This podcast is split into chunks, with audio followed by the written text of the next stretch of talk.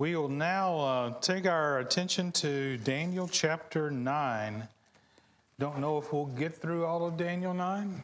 Um, don't know if I want to get into some of the specific details of Daniel 9. If I don't, uh, I may cover it next week. Next week, uh, we will do, I'm going to attempt to do the period of the biblical years of, quote, silence. Um, everybody has their opinion on what that means. but I'm, I'm going to try to do a little history lesson of what all happened during this period that we've been talking about, where God has let Daniel know that there's a number of things that are going to happen between the time that um, you leave this earth and the time that Christ comes and establishes his kingdom. And we've talked about a number of those with the third and fourth kingdoms that will arise.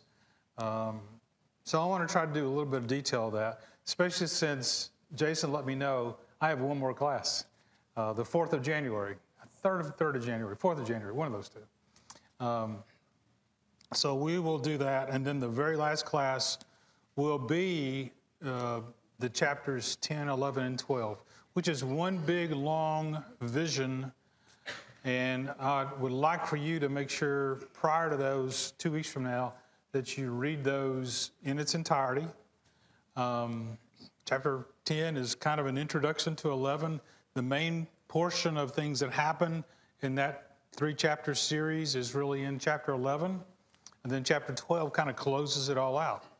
So uh, if you'll read 10, 11, and 12 over the next two weeks, that'll help you prepare for our final class. And with that, we'll jump into chapter 9. Um, when the, the Medes and the Persians gained control of the city of Babylon, it obviously, for those who knew about God's word through the prophet Jeremiah, would have been a time of excitement and maybe some expectation. Daniel was a man of prayer, but he was also a person who studied the Word of God. And as we learn here, in chapter 9, one of the things he had access to was the books of Jeremiah. And in that studying, he came to the earnest expectation that God would soon fulfill his promise um, to his unworthy nation of allowing them to return back home. And when you put all that together, Daniel's getting pretty old in age. It's not too much longer in this context that the 70 years that we're referring to of the time that they are in captivity is coming upon its completion. And so tonight we have an instance of Daniel praying to God, praying for that to take place, and then God will answer that prayer in a way that real quickly tells him, Yeah, you got it right. 70 years is soon going to lapse. Then I've got something new for you. I've got some information that you weren't expecting about your city, Jerusalem. It has to do with another 70 week prophecy in verses 24 through 27, which in many ways is. Um, some people think it's the heart of the chapter, but I'll be honest with you. I think the heart of the chapter is the first 20, first 19 verses. Because in that, we see what a true follower of God is in terms of someone who has a dedicated prayer life. And, and honestly, that's probably where we're going to spend most of our time tonight. So, chapter 9 contains 27 verses. And um, I don't have a lot of slides tonight. That's what we're covering. It contains 27 verses. The first 19 record a prayer of Daniel on behalf of the covenant people of God. And then the remaining eight verses talk about the Lord's response to that prayer. And as we mentioned, tells Daniel some things that he didn't ask about and probably he didn't want to know, but God revealed them to him. And through him, revealed it to us and to everyone else who's now reading the book of Daniel. And it is one, it's a particular emphasis that, just as a point of context, I guess if you were looking at the, the Hebrew portion of the uh, book of Daniel, in this particular chapter, the word Yahweh is used seven times where it's not even mentioned in the other chapters. And it makes sense because of the petition that is being made to God. But in the first 19 verses, Daniel repents for himself and for his people. Uh, someone once said that what a man is in secret on his knees before God, that he is that and no more. And we've seen in the book of Daniel his daily devotion to prayer. He was a man of habitual and fervent prayer to God. And not only was he a man of prayer, but he was a man who obviously took advantage of the written word of God that was in existence even in the period of the exile. The religious scrolls which recorded the words of the prophets had become not only an important part of the spiritual life of the people in exile, but they also became a significant influence upon Daniel himself. And it was these books that helped them keep a lot of their traditions of worship alive and to be as faithful as they could, even though they had no temple of which to follow a lot of the daily sacrifices. And it seems that their inspiration came from reading, studying, and interpreting all of the Holy Scriptures. You'll recall that Ezekiel was taken in the second wave of captivity. And in Ezekiel, we get a glimpse of how life was going on in captivity outside of where Daniel was. And it seems these exiles attempted to carry on their system of internal government through a unique system of elders in these villages where exiled priests would often also help assist in religious activities that had that were taking place despite the circumstances that they were facing. You can look at Ezekiel chapter 8 verse 1 and chapter 14 verse 1 to get some kind of indication of how life was going along with them and the other captives. They often gathered in places by the river or by the water. They often gathered in their own houses, and it's that kind of gathering for worship and for study that eventually led to the concept of the synagogues, which then caught on, which we, we read about all the time in the New Testament. We think that that's just every, that's been the existence of the entire Israelite nation. That's certainly not the case. It really transpired and came about during this period of exile. There's a quick introduction and the context is given in verses 1 and 2 of Daniel chapter 9. Verse 1 gives us the context of the timing of this particular prayer of Daniel and of the answer that was given to him. And it says that all this took place in the first year of Darius, Darius the Mede. Now, who was that Darius the Mede guy? Remember, he came up in chapter 6. He was the one that by trickery and also by his own persuading him through his own um, humanity and giving into big things. He's the one that also threw Daniel in the lion's den. But it's now we're back into that particular time frame. So we're talking about either 539 to 538 BC. And it's a, this is about 12 years after the second vision of Daniel that's recorded in chapter 8.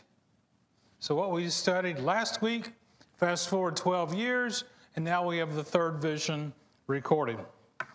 If you assume Daniel was about 15 years of age, he's now close to 80 years old, or maybe even older at the time.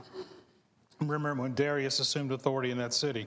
We talked about that when we were talking about Daniel lives. Remember all the pictures when you're a kid is Daniel looks like he's about 23 years old with muscles pounding out, but he was an elderly man. He was on up there. And in verse 2, we see that Daniel was in studying the words of the prophet Jeremiah. And it says that he learned by the books the number of the years that the word of the Lord would accomplish regarding the desolation of Jerusalem, and that would be 70 years. And he's thinking in his own head 70 years, hmm, I'm in here almost 70 years. When is this going to come about? And what do I need to be doing about that? And the answer that he found that he needs to be doing about something is praying. And, he, and we're going to figure out why he did that in just a few minutes. By the way, the word for the word desolation here is frequently used to simply describe a devastated land after an army came through it and performed all of their destructive work. So that's what we're talking about. Jerusalem once this beautiful metropolis city was now in ruins. It was lying in ruins, and it would lie in ruins until the full measure of God's wrath was fulfilled. And when that was complete, the people will once again return to their homeland, would rebuild their city for future generations to enjoy. But for how long would they enjoy it? Well, maybe Daniel was thinking it would be forever. But he's going to get another answer tonight. Not as long as he would like, and he'll learn about that in his prayer. But during this, the people would be, How long, O Lord? How long is all this going to last? And it is Jeremiah that answers that for us. I actually want us to go and look at Jeremiah. We're going to look at some things in the past um, to help us really get a snapshot of what has been happening. Jeremiah chapter 25, 8 through 14. Therefore, says the Lord of hosts, because you have not heard my words, behold, I will send and take all the families of the north, says the Lord, and Nebuchadnezzar, the king of Babylon, my servant, and will bring them against this land, its inhabitants, and against those nations all around, and will utterly destroy them, and make them as astonishment, a hissing and perpetual desolations. Moreover, I will take from them the voice of mirth, the voice of gladness, the voice of the bridegroom, and the voice of the bride, and the sound of millstones and the light of the lamp, and this whole land shall be a desolation and an astonishment. And these nations shall serve the king of Babylon 70 years. Then it will come to pass when 70 years are completed that I will punish the king of Babylon and that nation, the land of the Chaldeans, for their iniquity, says the Lord, and I will make it a perpetual desolation. So I will bring on that land all my words which I have pronounced against it. All that is written in this book which Jeremiah has prophesied concerning all the nations.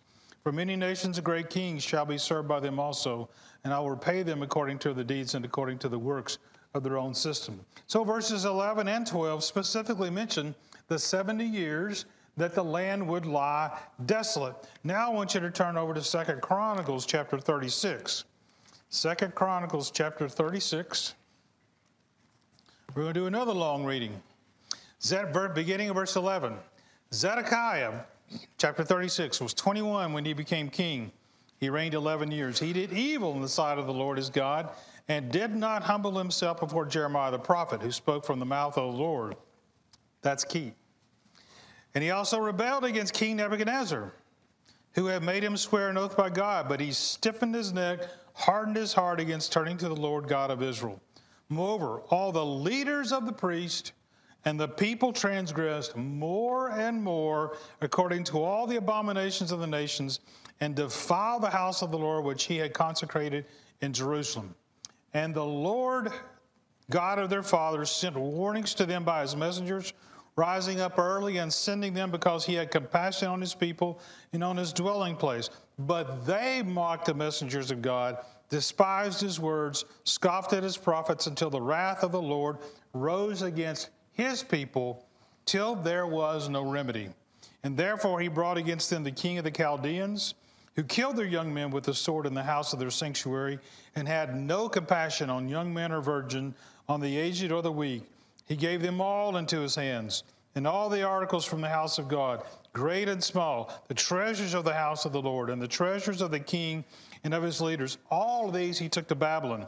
And they burned the house of God, broke down the wall of Jerusalem, burned all its palaces with fire, destroyed all its possessions, and those who escaped from the sword he carried away to Babylon, where they became servants to his, until his sons and his sons, until the rule of the kingdom of Persia. Where's Darius from? Persia. To fulfill the word of the Lord by the mouth of Jeremiah, until the land had enjoyed her Sabbaths, as long as she lay desolate, she keeps Sabbath to fulfill 70 years. Verse 20 and following, the writer saw the 70 year period as the period that was needed to complete this desolation of Jerusalem. So God was punishing him just as he said he would because they departed from him. And because they did, he did exactly what he says. So now we get in, and we have one more reference we'll get into in just a minute. But now let's flip back over to Daniel chapter 9. And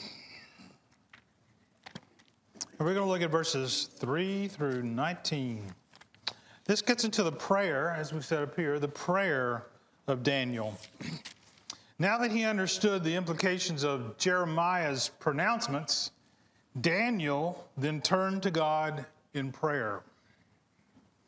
He recognized that his people, as a religious community, had no status in the eyes of God in terms of having any favor at all. Given their history of unfaithfulness to Him, um, they were in a predicament. And he was well aware, though, of God's history of mercy and forgiveness despite their waywardness that they would show from time to time. So that's why he approached the Lord about the status of his country and when they would be allowed to go back. Now, we might ask, why is Daniel praying to God about this? Well, now we're going to go look at one more reference.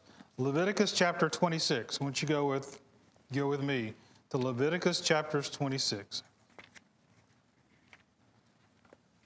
If you recall, Leviticus 26, God lays out the blessings and the curses to his people. Uh, in the first 13 verses, if you follow me, you will be blessed in the following ways. If you do not follow my commands, verses 14 through 39, twice the number that was in 1 through 13, this is what will happen to you if you choose not to walk in God's ways. Take a look at specifically what it says in verse 30 through 35. I'll destroy your high places, cut down your incense altars, cast your carcasses on the lifeless form of your idols, and my, my soul shall abhor you. I will lay your cities waste and bring your sanctuaries to desolation, and I will not smell the fragrance of your sweet aromas. I will bring the land to desolation, your enemies will dwell in it, shall be astonished at it. That's going to come up a little bit later tonight.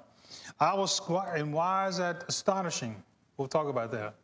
I will scatter you among the nations and draw out a sword after you, and your land shall be desolate and your cities waste. The land shall enjoy its Sabbath as long as it lies desolate, and you are enemies and you are in your enemy's land. Then the land shall rest and enjoy its Sabbath. As long as it lies desolate, it shall rest. For the time it did not rest on your Sabbaths, you shall dwell in it. All right. After reading that, we now come to verse 40. I want you to come on down to verse 40. So he goes through and it says all these blessings, blessings and curses. This curse is going to happen. But then he says in verse 40, but if they confess their iniquity and the iniquity of their fathers, with their unfaithfulness of which they were unfaithful to me, and that they have also walked contrary to me, and that I have also walked contrary to them and have brought them into the land of their enemies, if their uncircumcised hearts are humbled and they accept their guilt, then I will remember my covenant with Jacob, my covenant with Isaac, my covenant with Abraham, I will remember and I will remember the land. So, what's got to take place? They have to confess their sins. And it seems that Daniel is now taking on this role. Daniel has assumed this responsibility to confess their iniquities and the iniquities of their fathers, and that is exactly what we have in chapter 9 of Daniel the confession as we see there, the prayer of Daniel, verses 5 through 14, the confession to God of just how wicked they had been.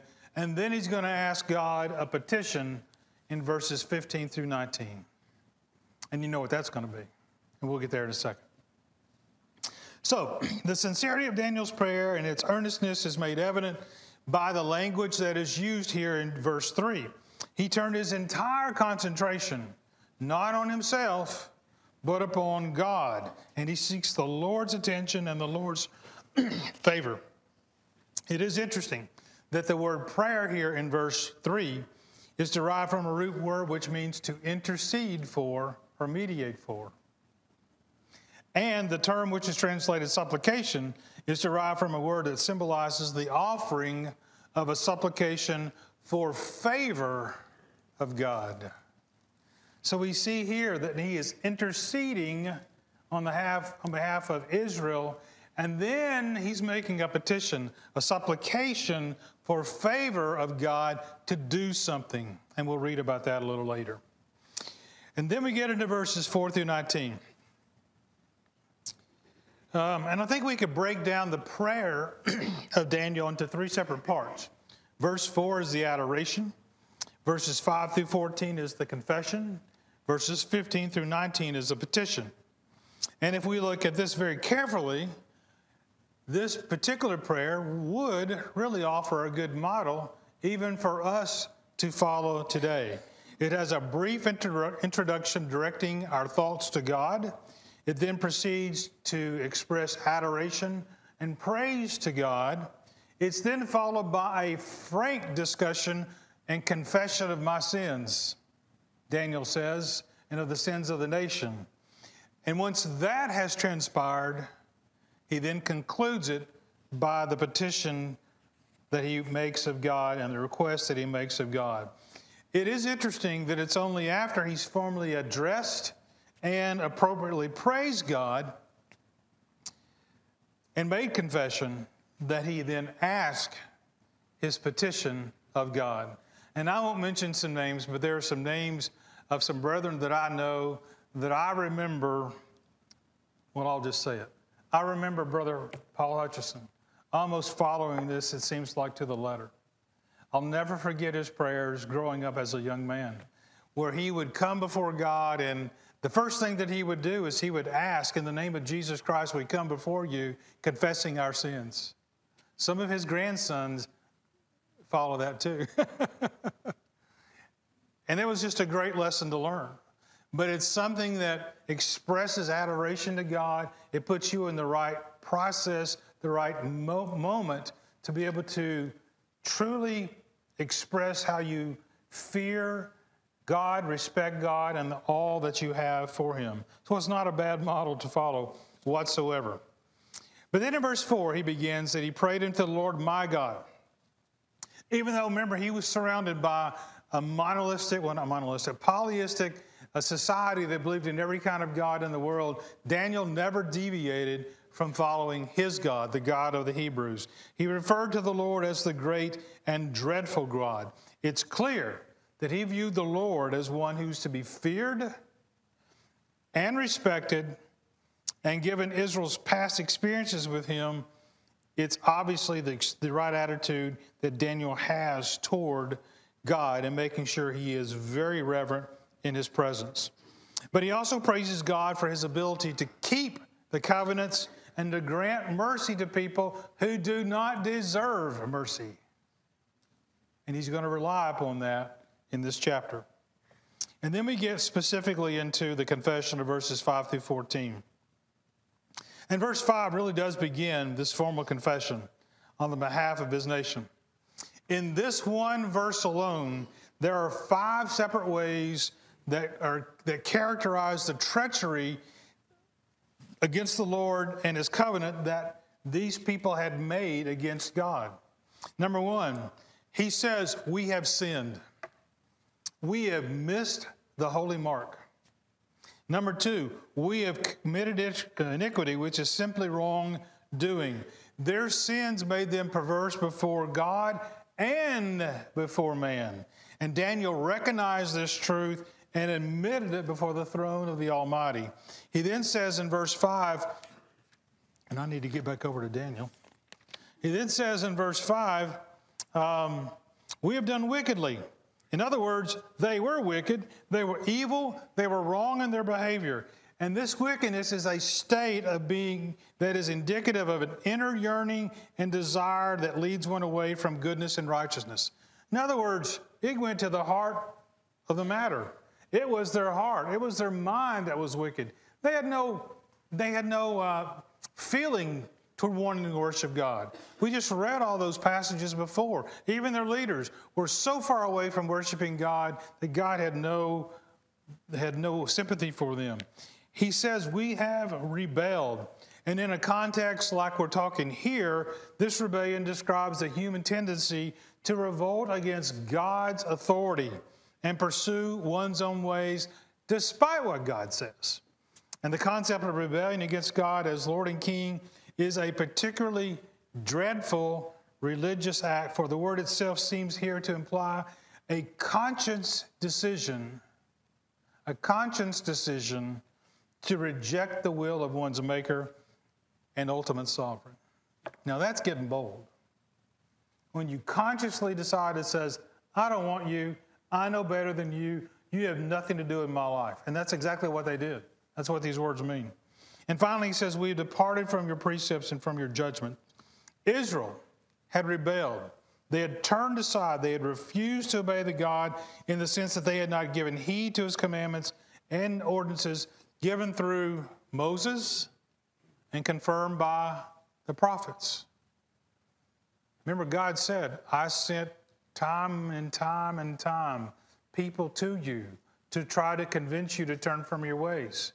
And you didn't turn, not one iota.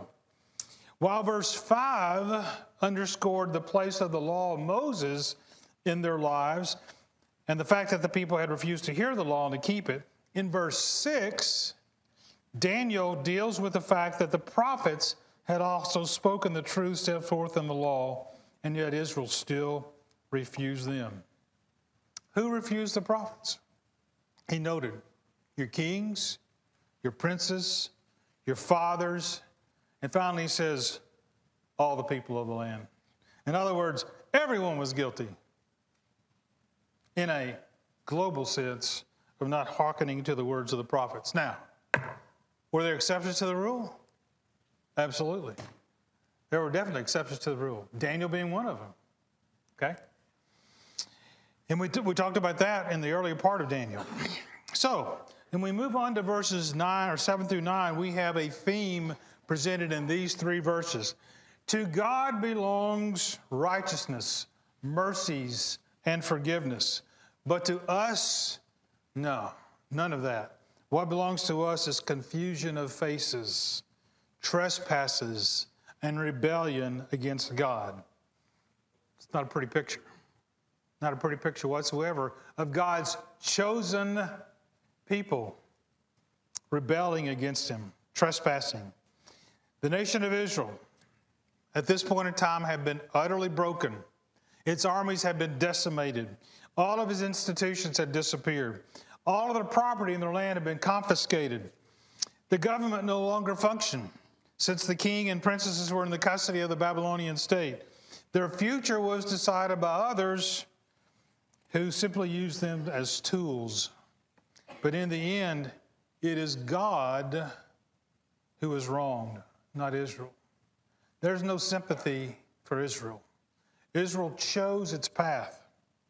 Even though she suffered greatly, her punishments were entirely just in light of the crimes that she committed against God. And Daniel, in this prayer, makes no excuse, no excuse for this nation. He makes no explanations. He only lays the fault of their current situation at the doorstep of the present generation and of the fathers that have preceded them. God, on the other hand, deserves praise since he kept his part of the bargain faithfully, just like he said he would. In other words, God said this, Leviticus chapter 26 and others, and then God did exactly what he said he was going to do, as the covenant said. In verses 10 through 11, as we move on down, uh, you might think that up to now, maybe it's time to end the confession. No. In 10 and 11, he doubles down on the confession. He's not through confessing the sins of the people. Daniel says Israel is in no circumstances for her to mend the broken fences that she had destroyed with God on account of her refusal to obey the voice of the Lord. God, in this instance, could not go back on his word. Remember that. He could not have ignored his own oath which he had so plainly pronounced upon them as apostates from the law of Moses. All of these admissions of guilt do not prove anyway that Israel deserves mercy and forgiveness, but rather, and this is the key, it is necessary for God to extend mercy and forgiveness, or else his people will be utterly lost. They have nothing to plead with, their lives are hopeless. They had no ground to stand before God. And it is interesting that Israel's predicament is exactly the perfect analogy for the human race today. The human race stands before God just as hopeless, just as helpless in her lost condition, and utterly dependent upon God's grace and mercy, just like Israel was. Everybody in the world is without hope until Jesus Christ paid the ransom for sins of this lost and dying world. Daniel then goes on to say in verse 12 that God hath confirmed his words. That is to say, he carried out on his threats. It wasn't an idle threat. I'm going to warn you once. I'm going to warn you twice. I'm going to warn you three times. We sometimes hear parents tell kids, and then it goes on four, five, and six. God said this is going to happen, and that's exactly what it did. It seems as if Israel listened respectfully when the command was given, but then they went on their little merry way and acted as if they had not heard it whatsoever. And in the end, they did as they pleased, ignoring the warning, and guess what? God said it's time to carry out my warning, and the results were absolutely catastrophic. At the end of verse 12, he says this great evil happened to Israel, and it says it had never been done before. Well, the unique aspect of this whole matter had to do with Israel's special relationship to God. Other nations had experienced being taken over. Other nations have been taken captive. Even during the Babylonian captivity, nations were consumed and then captives were brought to Babylon to be trained, as we, we read in the first chapter. But in all those instances, their gods were only figments of their imagination and other superstitions. It is Israel and Israel alone that worship the true God, and the fact that it happened to them is what makes it the abomination that it is. They served the true and living God, and the others didn't. And then in verse 13 and 14, if you read these verses carefully, you'll see that Daniel's chief concern is the integrity of God Himself. He recognizes the fact that it was their colossal guilt before him, and he understands that it is impossible for them to escape the inevitable consequences of their sins. The removal of them from their nation was not some little game that God was playing. God had warned them, God had given them specific warning, and he carried out his warnings just as he said he would. As Daniel put it, as it is written in the law of Moses, all this evil has come upon us. God carefully planned it all. He diligently oversaw the whole terrible process, and he allowed Nebuchadnezzar to launch his assault upon Judah, and you see the results. But above all, Daniel is very careful in these, these two particular verses to protect God's integrity in the face of all the suffering that they had experienced. They suffered because they rejected God and deserved to suffer. The Lord was only carrying out His word because God is righteous in all His works that He does, and we have not obeyed His voice. And so that concludes the section of the confession to God. And then in the next five verses, we see the petition that He will make to the Lord. Beginning in verses 15 and 16, Daniel makes his case before the Lord. And he calls upon God's great power to deliver his people, just as he delivered them from the nation of Egypt. He goes all the way back to the lesson that he learned as a young man about God delivering Egypt, uh, Israel, out of the mighty hand of Egypt. Jehovah had shown himself to be a faithful God, fully capable of liberating a chosen nation from the powerful hands of the Egyptians. And since he had demonstrated, and this is the key, since he had demonstrated it before, Daniel is anxious to remind him that his great works of deliverance have not been forgotten. There are still those who believe you have the power to deliver us today, just as you did in Egypt. And even though all that is true, guess what he still does? He doesn't move on to the petition. He quickly returns back to his own recognition of his people's changed status and he confesses again the guilt of the people. We've sinned, we've done wickedly. He admits that his people are in no position to demand deliverance, they can only beg for it based upon the Lord's consistent record of forgiveness and mercy toward his wayward children, which is characterized as God's righteousness in these particular verses. And in verse 16 in particular, we see the essence of Daniel's prayer expressed Let thy anger and thy fury be turned away from thy city, Jerusalem, the holy mountain. He begs God to let his anger and his fury see their end and permit their years of punishment to come to an end. And then we get to verses 17 through 19.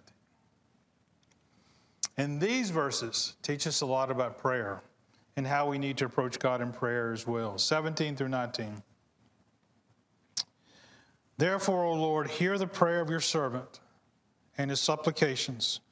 And for the Lord's sake, cause your face to shine on your sanctuary, which is desolate. O my God, incline your ear and open and hear. Open your eyes and see our desolations in the city which is called by your name. For we do not present our supplications before you because of our righteous deeds, but because of your great mercies. O Lord, hear. O Lord, forgive. O Lord, listen and act. Do not delay for your own sake, my God, for your city and your people are called by your name. As Daniel was praying that the Lord would forgive him and his people and provide them with some assurance, one of the matters that greatly concerned him was the problem of the interrupted offerings of sacrifices at the sanctuary of Jehovah in Jerusalem. It is throughout the centuries that Israel had followed, remember, the daily regimens of sacrifices as discussed in the law of Moses. The only way for an individual, the nation that could receive divine forgiveness would be to offer the correct sacrifice at the temple. But now Daniel is in a foreign land. A sacrifice cannot be offered at the temple. How is God going to possibly forgive their transgressions and restore this nation to favor when their sacrificial offerings had ceased in the temple and the temple lay in ruins? How are they going to solve the problem? All that Daniel could do was plead for forgiveness and ask the Lord to look favorably upon the place where sin had been forgiven so long ago. Hear the prayer of thy servant, and for the Lord's sake, cause your face to shine, shine on your sanctuary, which is desolate. One of the things that sticks out in this prayer is this sincerity that is offered. One man has observed that our age has become to believe that real familiarity with God is best expressed in a casual approach or in a language that expresses how easily and informally we have entered God's presence. He goes on to point, even the most cursory reading of this chapter should awaken us from such, such deception. The sad truth is that we do not pray like Daniel because we cannot pray like him. If we could, we would know God as he is and live as he lived to the glory of God. And what that says is Daniel was devoted to God. He recognized the fear of God. He had respect for God. And then that was shown in his life and that was shown in his prayer life. Daniel's prayer is from the heart of one who was wholly devoted to God.